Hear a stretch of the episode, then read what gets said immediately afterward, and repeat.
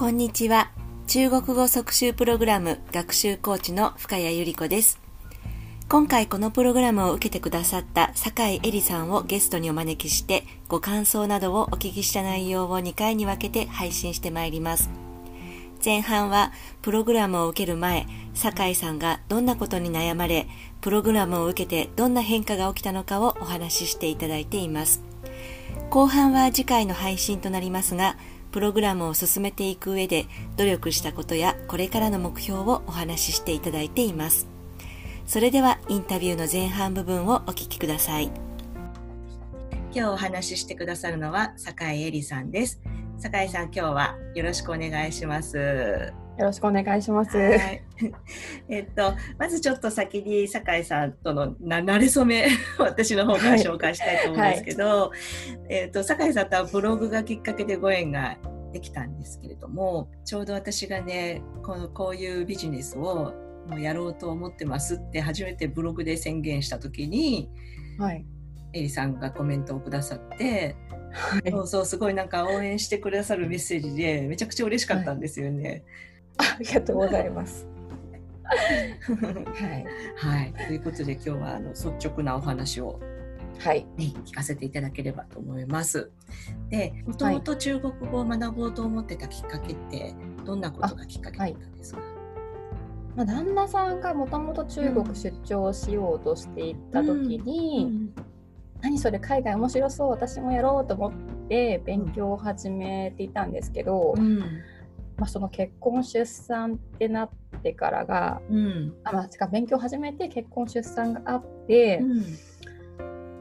まあ、そこから勉強ができなく、まあ、レッスンも行けなくなったし勉強する時間もなかなか作れなくなったし、うん、それでも独学でやってはいたんですけど、うん、うん。あじゃあ結構何年か前の話なんだ始めようと思ったのそうですね。始めようと思ったのは 8, 8年前ぐらい。あ結構長い。ね。ね。ね、うん、で結局中国には行かれなかったんでしたっけ？その時はね。に出張がの話が来たんですけど、うん、ちょうどもう出産1か月前とかだったんですね。そっか。それでまあ、断念をされまして、うん、うん。うん。うんそうだったね。そっかそっか。なかったです。そっか、でもそれでなんかだからもともとねそういう話があったから 勉強を始めてたわけだけど、はい、でその後も、の勉強をその続けるモチベーションっていうのは、うん、なんだろう。なんかその何かを新しいことを学ぶっていうのがモチベーションになってたのかな。それともなんかその中国語そのものに対してすごい魅力を感じたとかもともと学ぶことは好きなんですけど、うん、中国語の、まあ、クラス通ってた時に、うん、まあ、先生がざっくばらんで率直で面白かったっていうのと、うん、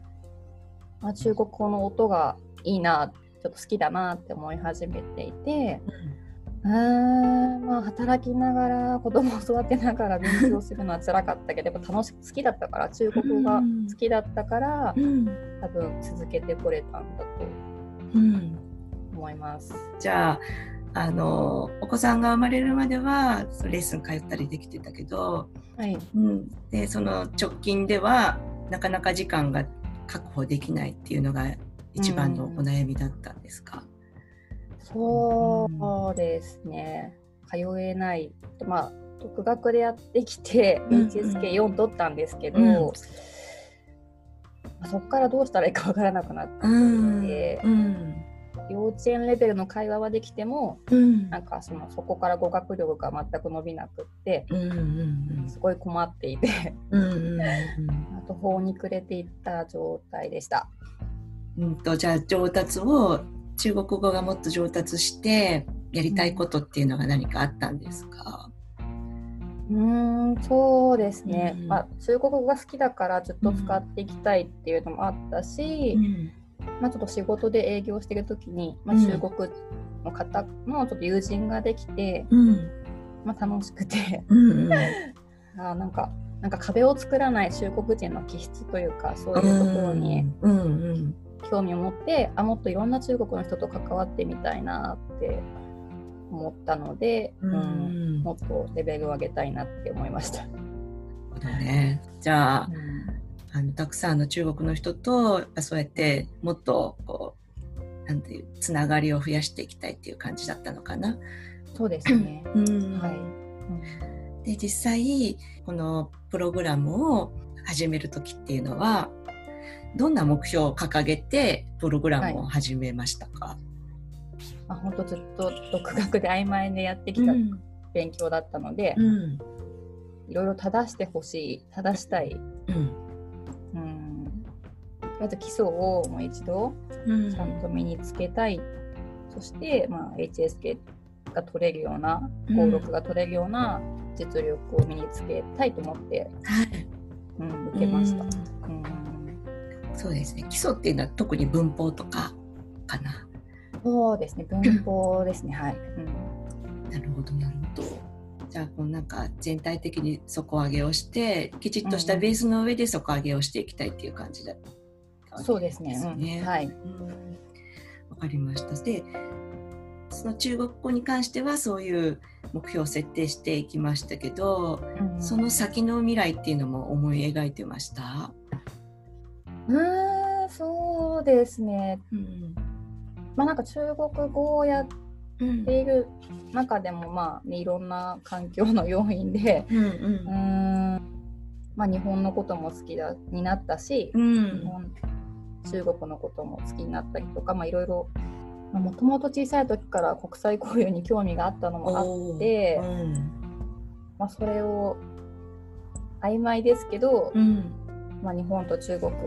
うん、お互い相互理解できるような仕事がしたいなって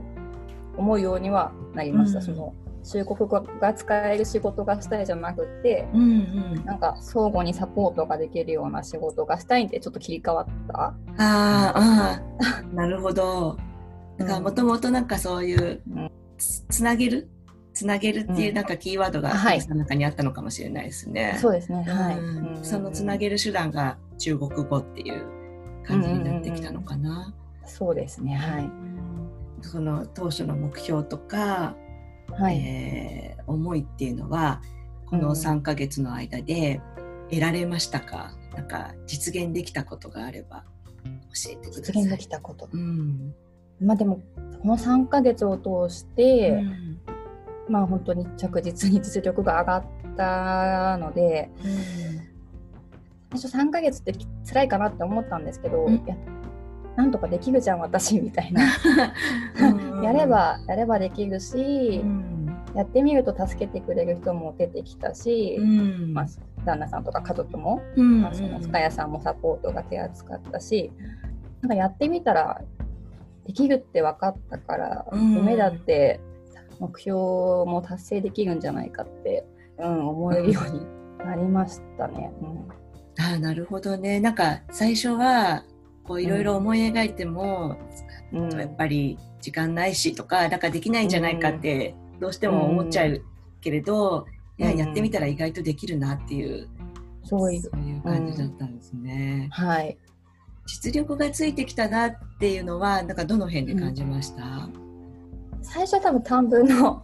課題でいっぱいこなしていただけだったんですけど、だんだん作文が始まって、うん、まあ、そこで習って短文で習ってきた文用法を使えるようになったりとか、うん、単語を使えるようになってきた時にあ分かるようになって書けるようになってるっていう、うん、できてんじゃんっていうのがすごい出てきて、うん、あ実力ついてるなって。何ヶ月目ぐらいとかにどれぐらいでなんかそんな気もことに気がついてきました？うん2ヶ月目ぐらいですかね。なんか本当にがむしゃらにやってたんで、うんうん、そうだよね、うん、振り返らずやってたから、うんうんうん、そうですね。アウトプットするようになってからです。あなるほどね、うん、そう作文もね最初はなんかそんなに字数多くなかったもんね。ある時急にそうそう600文字ぐらい超え出したからわすごいなと思って、うん、うんあの作文を書い書き続けて、なんか自分の中では変化ってありましたか？その中国語はもちろんね自分のその習ってきた文法とか単語とかを使って書けるようになってるっていうその中国語に関しては変化を感じ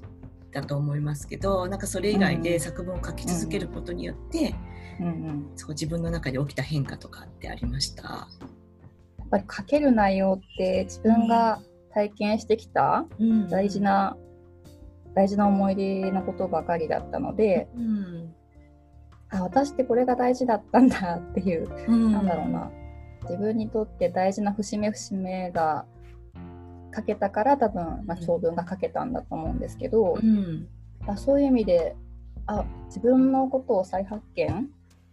でできて、うんうん、うんそれがやっぱり自分の目標に対して、うん、さらにあ私ってこれがしたいんだ。じゃあもっとこういう仕事として成り立たせたいなっていう風なうん、本当要素をどんどん見つけられたなっていうのが大きかったです。はい、それいいですよね、なんかね。そうですね、すごい良かったです。うん、そう。そうそう、なんか書くのってなんか結構自問自答するから。うんうん、そうですね。うん、うん、そうそう、なんか自分のことを書くとなんか結構自分の中身が整理されるっていうのはありますよね。うんうん、そうですね。えー、うん、うん。自分を再発見できたっていうのは良かったなって思います。しかもなんか中国語のその作文の書き方が、うん、もうけ結果から書いて理由をこう書いていくじゃない、うん、教えていただいて、うん、あそっかじゃあ私はこうしたいって先に決めて書けたのがまた良かったな。そうあそんなことがあったんだ。あそうですね。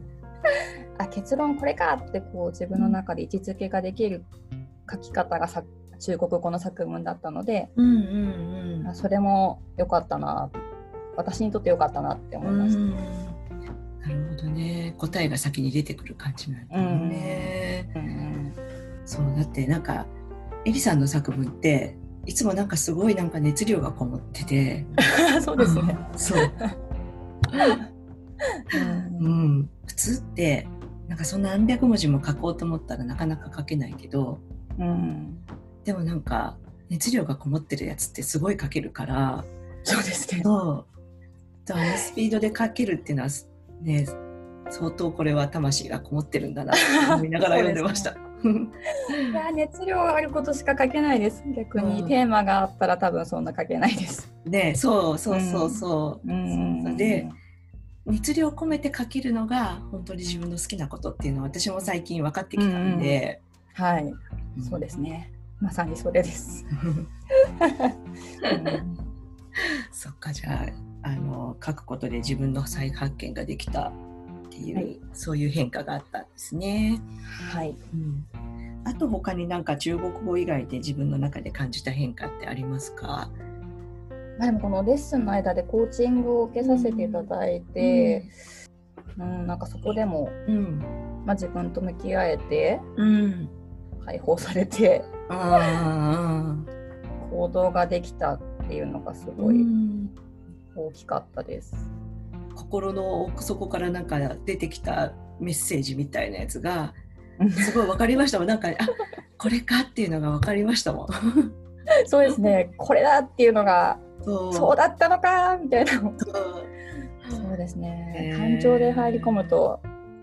感情で入り込むといろいろ気づけますね。うん。ね、うん、あよかったなと思って。で本当にだから自分とすごく真剣に向き合ってもらえたからいい本出たんだなと思って。でその後その後すぐ行動されたのもすごかったなと思います。そうですね。はい。